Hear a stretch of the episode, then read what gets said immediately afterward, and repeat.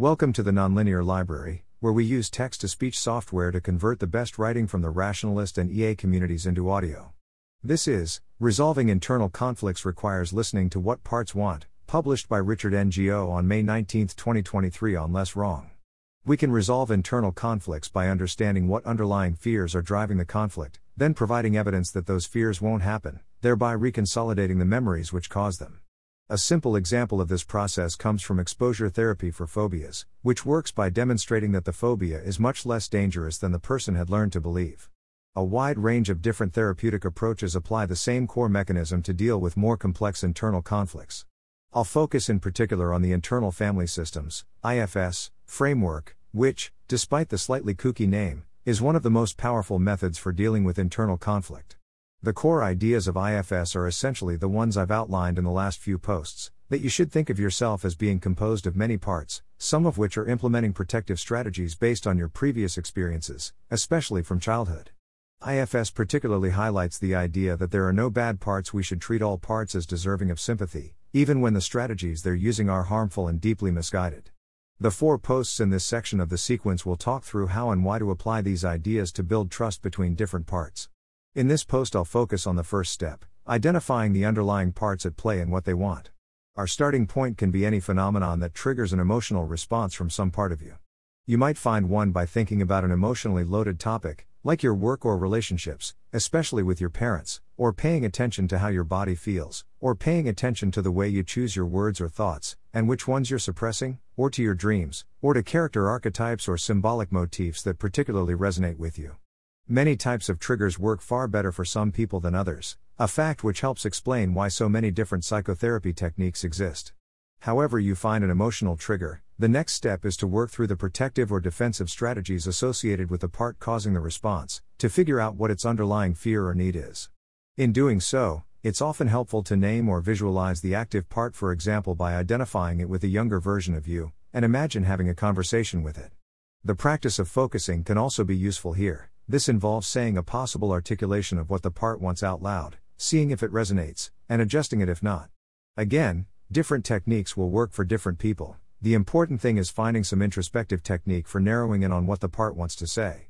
Doing so often requires navigating two types of defensiveness from the part that's trying to articulate its perspective, and from other parts reacting to criticism of themselves.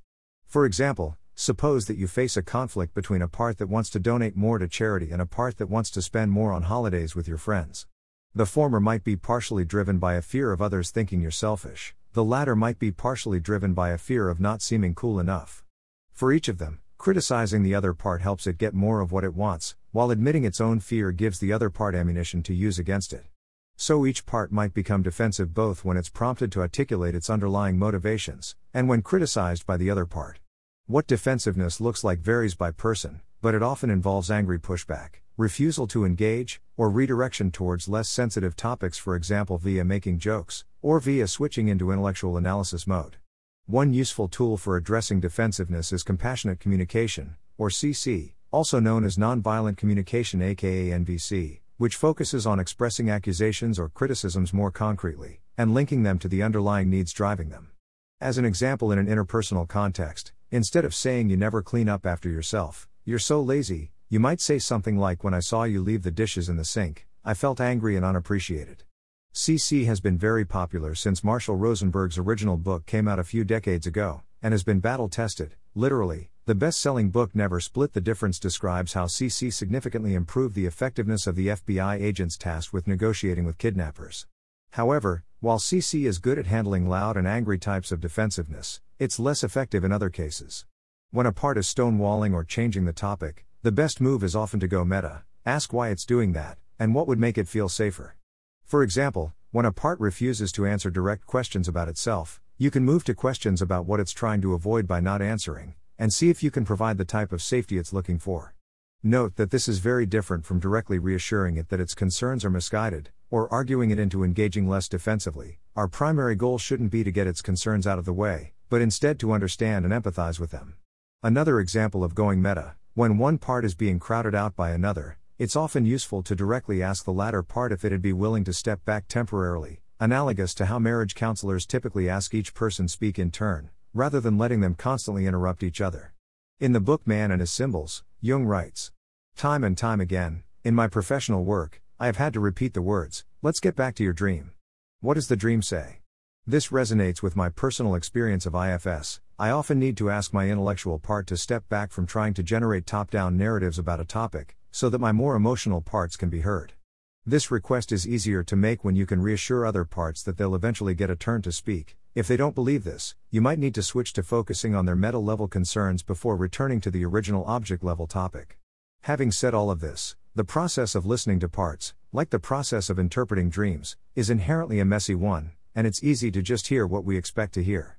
Indeed, I'm not sure that there's a clear line between listening to a part and inventing a part, which should make us cautious. So we should think of IFS as a lens on our psychology which sometimes allows us to articulate hidden beliefs or desires, but sometimes leads us on wild goose chases, and we should trust it to the extent that these articulations tend to be productive.